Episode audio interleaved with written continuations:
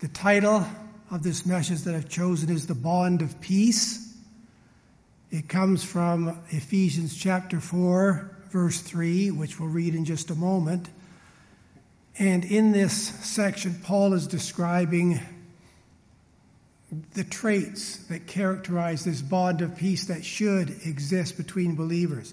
And he's speaking into a very specific situation in the church at Ephesus. We are a disparate group. We are an odd bunch of people. Look around you. Look at the personalities. Look at the education. Look at the differences in background, in culture, in um, interests, hobbies. There's, there's not much in this world that would gather, and I'm just not, not talking just about this church. But the Church of Jesus Christ worldwide is an odd gathering. And we're looked at from outside the church, and they look at us and go, How can these people be together? What binds them together? And we're going to look at that this morning the things that bind us, that make us the Church of Jesus Christ. Um, so let's just read the scripture that we're going to look at this morning uh, Ephesians chapter 4, verses 1 to 6, which say this. Therefore, I, the prisoner of the Lord, implore you to walk in a manner worthy of the calling to which you have been called, with all humility and gentleness, with patience, showing tolerance for one another in love, being diligent to preserve the unity of the Spirit in the bond of peace. There is one body and one Spirit, just as also you were called in one hope of your calling, one Lord one faith, one baptism, one God and Father of all, who is over all and through all and in all. As I said, this verse, this passage of Scripture, is Paul calling on the Ephesians church to bind together and holding up before them the things that do bind them together. The first thing, well, we're going to focus on verses 4 to 6 especially, because those are the items that draw us together. And the first thing to be noticed, I would suggest, about these, these three verses, verses 4 to 6, is that they're a very Trinitarian passage. They're one of those precious passages in the Scripture that affirms for us the doctrine of the triune nature of God, where it mentions the Spirit, meaning the Holy Spirit, and the Lord, meaning our Lord Jesus Christ, and the God and Father who is over all. All three persons are mentioned. It's similar to, for example, 2 Corinthians 13, verse 14, which says, The grace of the Lord Jesus Christ and the love of God and the fellowship of the Holy Spirit be with you all. Verses and passages like this affirm the Trinity for us. We don't go there to get our doctrine of the Trinity, to discern the doctrine of the triune nature of God from Scripture, we have to look at those passages sprinkled throughout the New Testament and the Old Testament that affirm the personality of the Father and the Son and the Spirit. They all have intellect, they all have emotion, they all have will. They are all identifiable persons in their own right we look further and we see that each one is, or divinity is attributed to each one. Each one is called God. The Father, the Son, and the Holy Spirit, all identified as God. So now we have three persons identified as God. And then we look further in Scripture and we find verses like um, Deuteronomy 6 4, which says, Hear, O Israel, the Lord is our God, the Lord is one. We find in 1 Corinthians 8, verse 4 Therefore, concerning the eating of things sacrificed to idols, we know that there is no such thing as an idol in the world, and that there is no God but one. So now we have three persons identified as God, and yet there's only one God. So out of that, we systematize the truth of the New Testament and we come to an understanding of God as three persons in one being. And only then do we see passages of Scripture like this that affirm and illustrate and confirm for us that doctrine. We don't go here to get that doctrine, but we find it affirmed for us in passages like this. I could also read the Great Commission in which people are to be baptized in the name of the Father, the Son, and the Holy Spirit. I could read 1 Peter chapter or chapter 1 verses 1 and 2 which speak of believers who are be who are chosen according to the foreknowledge of God the Father by the sanctifying work of the Spirit to obey Jesus Christ and be sprinkled with his blood. So this passage not only names the three persons of the Trinity but divides up or acknowledges the different responsibilities that they have. I could read others, and we will read others later, but for now, at least recognize in this passage of Scripture the affirmation of the triune nature of God. When we look at this section of Scripture and try to discern its structure, how it's put together, we note that it's bookended by a call to unity.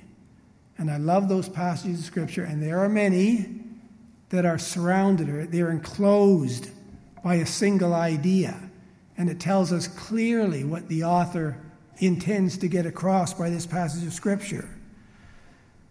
We just read in uh, verse 3 um, that we are being diligent to preserve the unity of the Spirit in the bond of peace. That unity is something we're called to, something enabled by the Spirit. And then when we cast our eyes down to verse 13, we read there, till we all come to the unity of the faith, of the knowledge of the Son of God unto a perfect man, unto the measure of the stature of the fullness of Christ. It's not only what we're called to, it's not only what motivates us, but it's the goal. It's the purpose of all these things about which Paul is writing in this chapter. Bookended by unity, so we can't we can't lose track of the fact that as we read this, as we go through this, the purpose, the goal, the motivator is the unity of the body of Christ, of this strange and wonderful body to which we belong. The reason Paul brings this up here, it's not done in a vacuum. It's because Paul has introduced earlier in this epistle the idea of the Jew and Gentile together in one body. He says, he begins it, this idea, in Ephesians chapter 2, verse 11 to 14, which say this Therefore, remember that formerly you, the Gentiles in the flesh, who are called uncircumcision by the so called circumcision, which is performed in the flesh by human hands, remember that you were at that time separate from Christ, excluded from the commonwealth of Israel, and strangers to the covenants of promise, having no hope and without God in the world. That was our destiny as unsaved Gentiles. And now comes one of the glorious but now in Scripture. But now in Christ Jesus, you who formerly were far off have been brought near by the blood of Christ. By the blood of Christ. That's how we're brought together. That's what knits us together in one body. For he himself is our peace, who made both groups, Jew and Gentile, into one and broke down the barrier of the dividing wall. We Gentiles had no hope apart from a kind of quasi conversion to Judaism Gentiles can't become fully Jewish. We aren't descended from Abraham, but we can join them.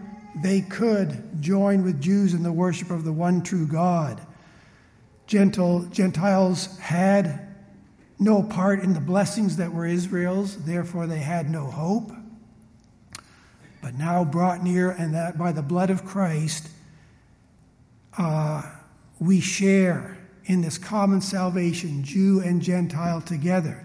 That's what was happening. We're in a, this letter is written at a time when the church is shifting from a 100% Jewish church on the day of Pentecost at its founding to one that is gradually becoming more Gentile until today when it's almost entirely Gentile. There may be Jews here, I know of none. But back then they were in the process of converting, and that's, that's the ground out of which springs this message from Paul. This desire that you go beyond that. You, you, you not lean on the things that separate you, this Jewishness and Gentileness, but rather embrace those things which they have in common. And although we don't struggle today to join together as Jew and Gentile, although hopefully we do, if a Messianic Jew joined us, hopefully we do. Our, our struggle is to bind ourselves together despite a panoply of differences between us. We are a strange and wonderful body, as I said. Ephesians 3, starting at verse 4, Paul goes on. By referring to this, when you read, you can understand my insight into the mystery of Christ, which in other generations was not made known to the sons of men, as it has now been revealed to his holy apostles and prophets in the Spirit to be specific, and here's the mystery that the Gentiles are fellow heirs and fellow members of the body and fellow partakers of the promise of Christ Jesus through the gospel. We ch- talked in the adult Sunday school this morning about what a mystery is. And a mystery in Scripture is something about which the Old Testament is silent. The Old Testament knows nothing about the Jew and Gentile together in one body. It's just not seen, and that's why it's called a mystery here. It's something brand new. And now it's revealed to the Lord's saints, although it wasn't revealed to past generations. The Jews had an assignment to bless the world, to represent the truth of God to those around them, but there's no indication that Jew and Gentile would be bound together in one body. That's why Paul calls it a mystery. And here it's happening. After the founding of the church, these two disparate bodies who did their best to avoid one another were now called together into this one unique, God ordained organization called the Church of Jesus Christ. And Paul out of that springs this call to unity. This whole process of drawing together Jew and Gentile was the whole reason for the edict from the Jerusalem Council. Do you remember in Acts chapter 15 when the Jerusalem Council came out with the instructions that Gentiles didn't have to obey the whole law, but in order to maintain peace in the body, they were to avoid things strangled, avoid blood, avoid food sacrificed to idols, and avoid fornication. And at least three of these things were set aside. How do I know that? Because a few years later, in 1 Corinthians 8, Paul is asked, Paul, can we eat food sacrificed to idols? And Paul says, in effect, go ahead. There's no such thing as an idol. And so the Jerusalem Council was a part of a process of integrating Jew and Gentile together. That's what we see here. That's what Paul's ongoing desire is unity in the body. In our culture, in the present day church, we are not tempted to divide ourselves into saved Gentiles and Messianic Jews. However, the differences I talked about before in culture, in personality, in interests, in education, in profession, and even in what I call tertiary doctrines, third level doctrines, things about which Scripture is silent. These things can divide us. And it's okay to have friends in the church with common interests. You can like some people, but you love everybody because we are bound together.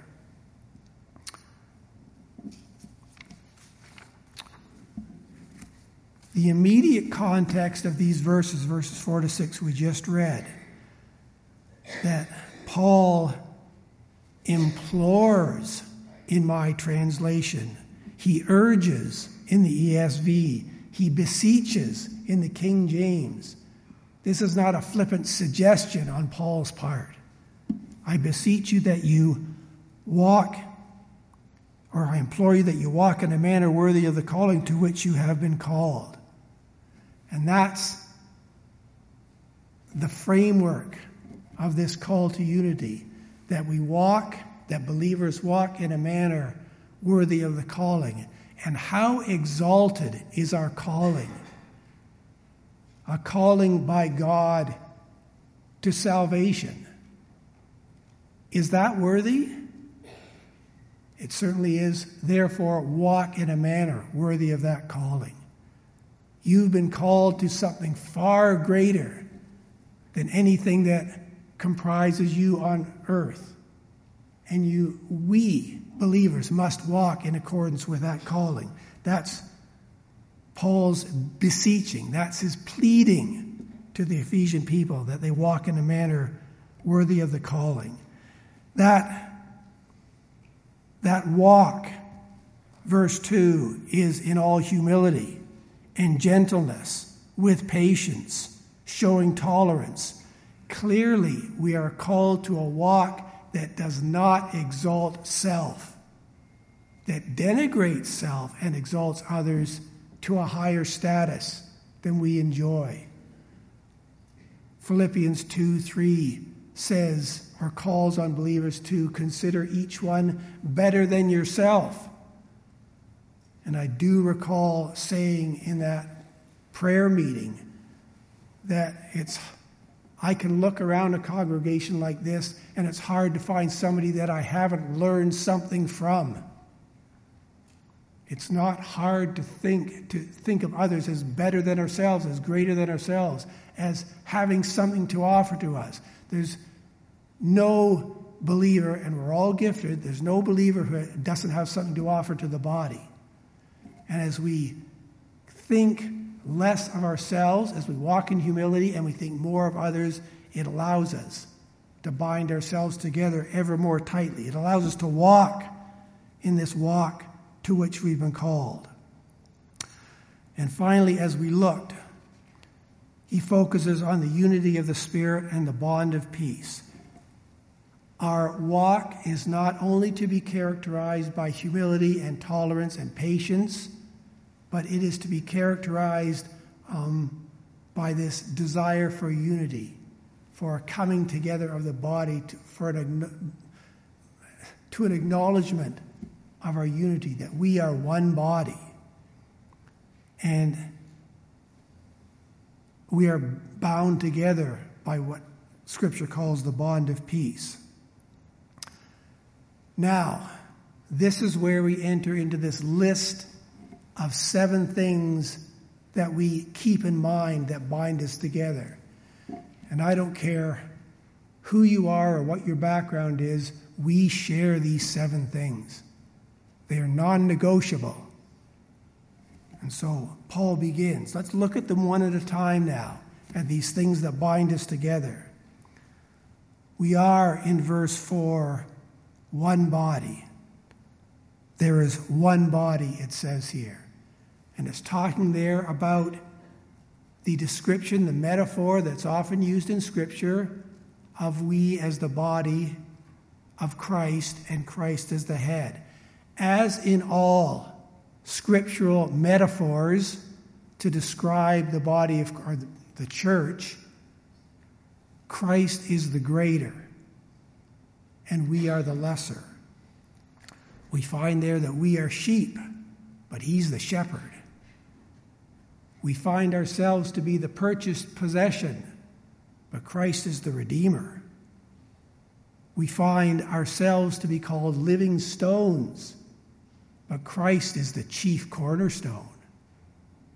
And here we are reminded that we are the body of Christ, but he is the head. He is what controls and drives and moves this body that is connected to Him so intimately. we are bound together into one body by the baptism of the Holy Spirit. And we're going to look at that in just a second when we get into the Spirit as another of the thing that binds us, another of the things that binds us together. Uh, the baptism of the Spirit is that function of the Holy Spirit in this dispensation by which we are bound together. And it is unique to this dispensation, which Paul calls the dispensation of grace, the tie work by the baptizing work of the Holy Spirit. The one body of the church consists of all believers from the church's founding at the day of Pentecost until its rapture, until its removal from the earth. It's not just this body, it's not even just all believers on earth at this time. All believers are bound together by their common baptism and by the fact that we are in one body. There's no division here. That's why I question those who uh, take the position of a partial rapture, that we will be raptured home in pieces. Our Lord will not rapture an amputated body. We are one, one united body. The, ex, the expansion or an expansion of this idea of the church as the body of Christ is expanded for us in 1 Corinthians 12, which says, beginning at verse 14, For even as the body is one and yet has many members, and all the members of the body, though they are many, are one body, so also is Christ. For by one Spirit were we all baptized into one body, and there it is whether Jew or Greeks, whether slaves or free, we were all made to drink of one Spirit. For the body is not one member, but many. If the foot says, Because I am not a hand, I am not part of the body, it is not for this reason any less a part of the body. And if the ear says, Because I am not an eye, I am not part of the body, it is not for this reason any less a part of the body. No matter what gift you've been given, and we all have a spiritual gift if you're a believer in Jesus Christ. No matter if that gift happens to bring you to a public position where people see it, or it's a very uh, quiet background kind of thing, we're all part of the body. We're all enacting the will of God, the, His purposes for this body of believers. And no matter how we use our gift or how God uses it in this church, it is just as worthy of reward, whether it's seen or not. Know this. We are one body. The second thing, there is one spirit. And as I said, there are, well, there are three functions of the Holy Spirit in this church dispensation that aren't weren't in the Old Testament and won't be after the church is gone. We are baptized by that one Holy Spirit. All of us who know Jesus Christ are baptized into one body. We just read that in 1 Corinthians 12 13. We are also indwelt by the Spirit of God. John 14, starting at verse 16, I will ask, this is Jesus speaking to his apostles. I will ask the Father, and he will give you another helper, that he may be with you forever. That is the Spirit of truth, whom the world cannot receive because it does not see him or know him. But you know him, you know this Holy Spirit. Why? Because he dwells with you and will be in you. And that acknowledges a dispensational change from before the founding of the church till after. The Holy Spirit not only baptizes, but He indwells each one of us. We have a profound privilege in this age. There's no believer um, who is left without the Holy Spirit. It's a fact of our salvation. And finally, Ephesians chapter 1, starting at verse 13, talks about the sealing of the Spirit not only indwelt, not only baptized, but we are sealed by this one Spirit that we all enjoy, and we're each sealed. Ephesians chapter 1 verse 13 in him that is in Christ you also after listening to the message of truth the gospel of your salvation having also believed you were sealed in him with the holy spirit of promise who is given as a pledge of our inheritance with a view to the redemption of God's own possession.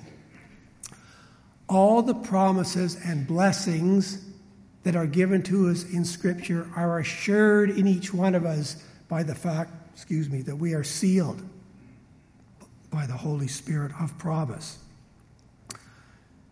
It is the Holy Spirit functions, if you will, as our engagement ring. We, as the bride of Christ, are betrothed to Him. And we have an engagement ring. We have the sealing of the pledge of the Holy Spirit. It's a precious promise, and it's again one of those things that we hold in common. It is the mark of the true believer. Romans 8 9, however, you are not in the flesh, but in the Spirit, if indeed the Spirit of God dwells in you. But if anyone does not have the Spirit of Christ, he does not belong to him.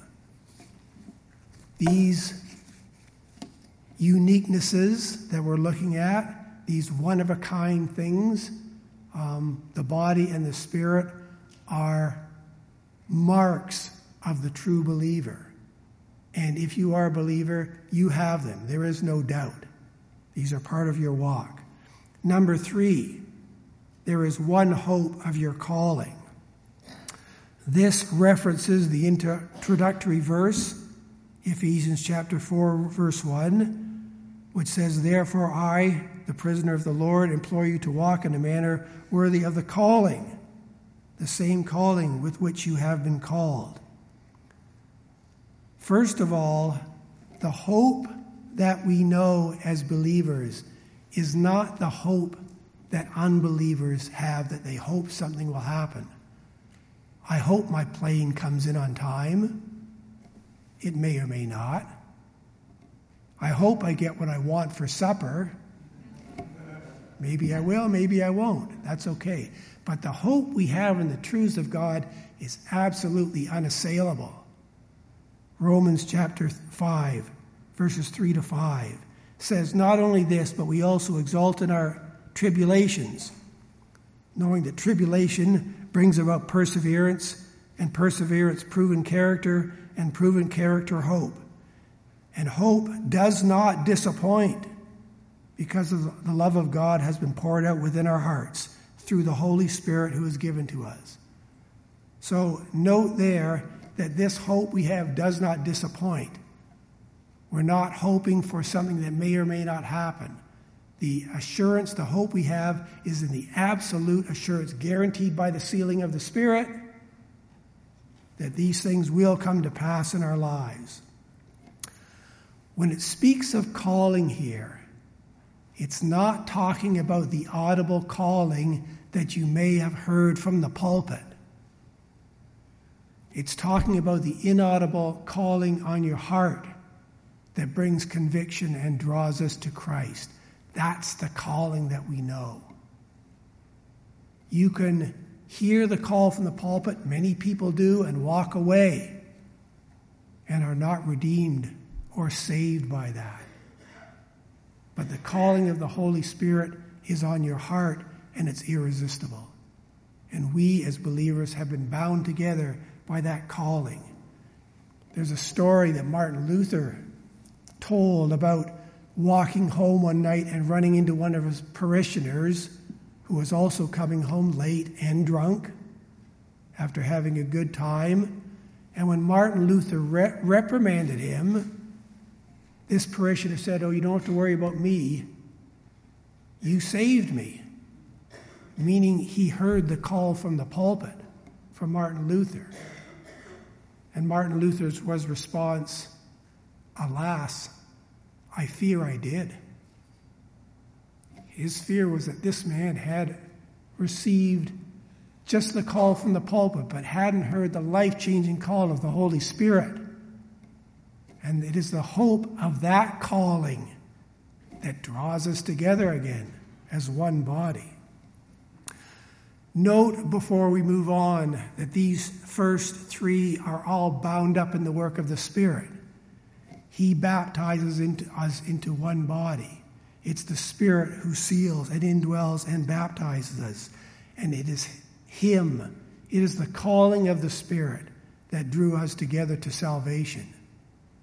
These three describe what is primarily the work of the Holy Spirit in our lives. The next one goes on there is one Lord. I find it worthy of note that the inclusion of one Lord happens at position number four in a list of seven. In other words, the naming of the Lord as one of those things which binds us together is at the central position in this list.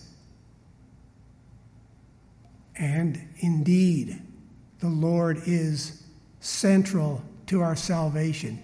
He is the central thing that binds us together. The Church of Jesus Christ is bound together by many things, but central to that is our irreplaceable, unique Lord and Savior Jesus Christ. He's the only God man, the only worthy sacrifice, the only prophet, priest, and king. He's Messiah to Israel. He's Savior to the Gentiles. He's the only sinless, omniscient, omnipotent, glorious one to walk on earth. We have seen him in our studies in Luke, in the adult Sunday school class, demonstrating his godhood by taking to himself the prerogatives and the power and the position that is God's alone. For example, in forgiving sins. This is the one Lord who died for each one of us. This is the Christ whose blood binds us together.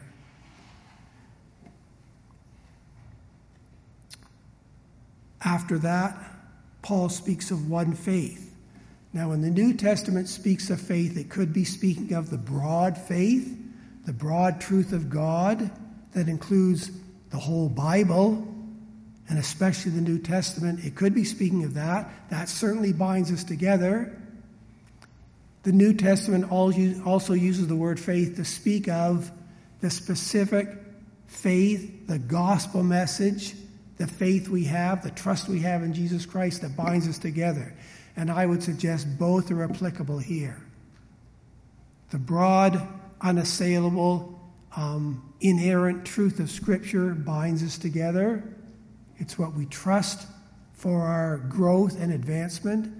And the gospel, the precious gospel of salvation by grace through faith, binds us together as well.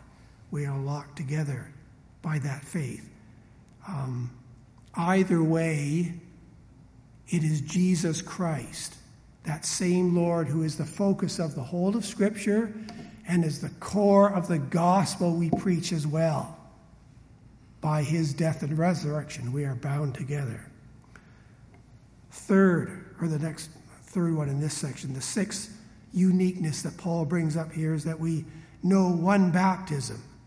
And this is the baptism of identification with Christ that we are called to. It was so much part and parcel of what it meant to be a Christian in the first century that Paul includes it in this list here. Paul writes in Romans chapter 6, verses 3 and 4 Or do you not know that all of us who have been baptized into Christ have been baptized into his death? We've acted out the death and burial and resurrection. Therefore, we have been buried with him through baptism unto death, so that as Christ was raised from the dead through the glory of the Father, so we too might walk in newness of life. This baptism is another thing that binds us together. And whether it's something that each one of us here have experienced as believers, it is, call, it is something to which we're called and something that marks us out as unique. John the Baptist was baptizing people before the uh, cross. But believers who had experienced only that, quote, baptism of repentance by John the Baptist were told to be rebaptized in Acts 19 by Paul in accordance with the baptism of identification with Christ. So, just as we saw in the first three uniquenesses in this passage the Spirit and His work uh, in calling us, and the work, His work in making us one body. So, in the second three inclusions in this list, we find the Lord Jesus Christ and His work. He is our one Lord. He is the one in whom we have, have faith, and He is the one with whom we identify in our baptism. So, three things attached to the Spirit that bind us together, and now three things attached to our Lord Jesus Christ that bind us together.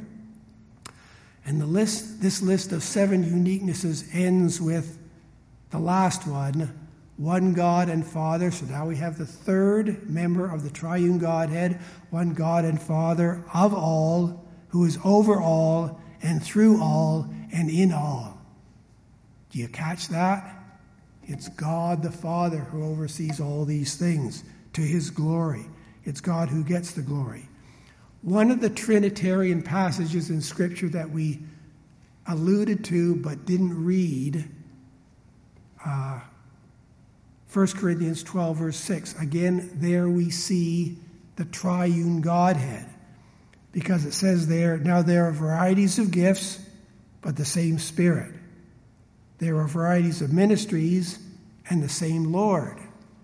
There are varieties of effects, but the same God who works all things in all persons. That passage in 1 Corinthians is so much structured like this one. It again names the three persons of the Godhead. It talks about the different functions. It lists them in the same order. And it ends by recognizing that it's God the Father who gets the glory for all these things as the triune Godhead works together. In this case, by the Spirit gifting and the Lord taking those gifted believers and assigning them ministries in His church. It's God who receives the glory for all these things. We see that structure here in Ephesians chapter 4 that we're looking at. We see it paralleled in 1 Corinthians 12. We see the, the division of responsibility among the Godheads but it's God the Father who receives the glory for all these things. There are many uniquenesses that we turn to when we recognize that ours is a unique and one of a kind faith. It's don't let anybody ever tell you that what we believe is just another religion like the others in the world. There are so many things that make Christianity unique among the world's faiths. The uniqueness of the Bible is one. The fact that we are saved by faith and there's no works to be established to establish our salvation. The fact that redemption is complete and has been done in the past and we have nothing to add to it. The fact that we enjoy a relationship with God through Jesus Christ, not a set of religious dogmas and instructions on what to do. There are so very many things that make Christianity, Christianity unique, but Paul has chosen seven specific things here that are unique and that bind us together in the body of Christ. This idea, these seven things that Paul has given us, are part of what he calls in Colossians the things above. Colossians chapter 1, or chapter 3, verse 1, this verse has been referred to over the past period of time in several contexts that I can recall.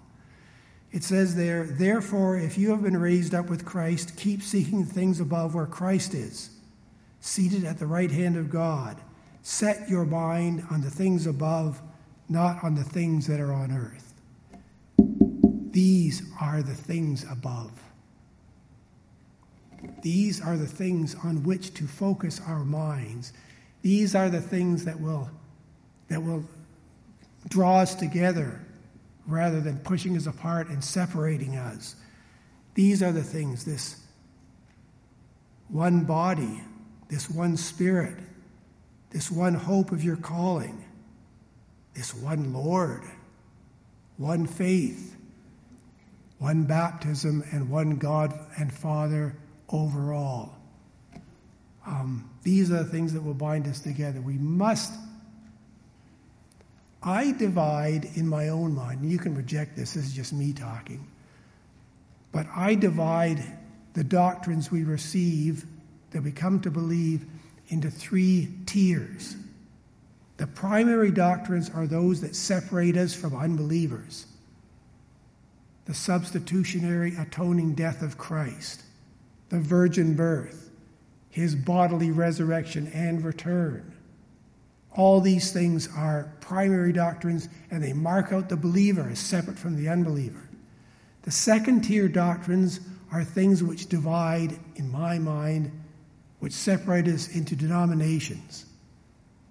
I can break bread with others in evangelical churches, although we don't agree on all doctrines. We agree on everyone that brings about salvation and calls us to salvation, but we can disagree on other things. These are secondary doctrines. Think about things like the when and how Christ will return, things like eternal security. I disagree with other believers, but I will still break bread with them and still love them as brothers and sisters in Christ. The third level doctrines, the tertiary doctrines, are the things about which Scripture is silent. It's not just a question of interpreting them. Things like, what movie should I watch? Should I watch movies? Can I go to a baseball game on a Sunday afternoon? And trust me, these things divide believers. But if Scripture is silent about these issues, extend grace to one another and rather let yourself focus on these things on the one body, the one spirit, the one calling, the one Lord, faith, baptism, and one God who is over all. This is what binds us together. And despite the fact, as I said at the start, that we are a strange and disparate and unusual group, a group that's impossible by worldly standards, we not only come together to worship this one God, but we love one another. It's profound that God has orchestrated this. Let's pray. Gracious Heavenly Father, we thank you again for the reminder from your word of our all the blessings, all the rich uniquenesses that are ours, Father, found in your word. And will you allow, Father, that we use these things to bind ourselves together ever more tightly as believers we are the church, we are the body, we are the bride of Jesus Christ, Father. And we take great joy in that. Father, let us be ever mindful of the fact that we are one body and of those things especially that bind us together. And we ask all this in Christ's name. Amen.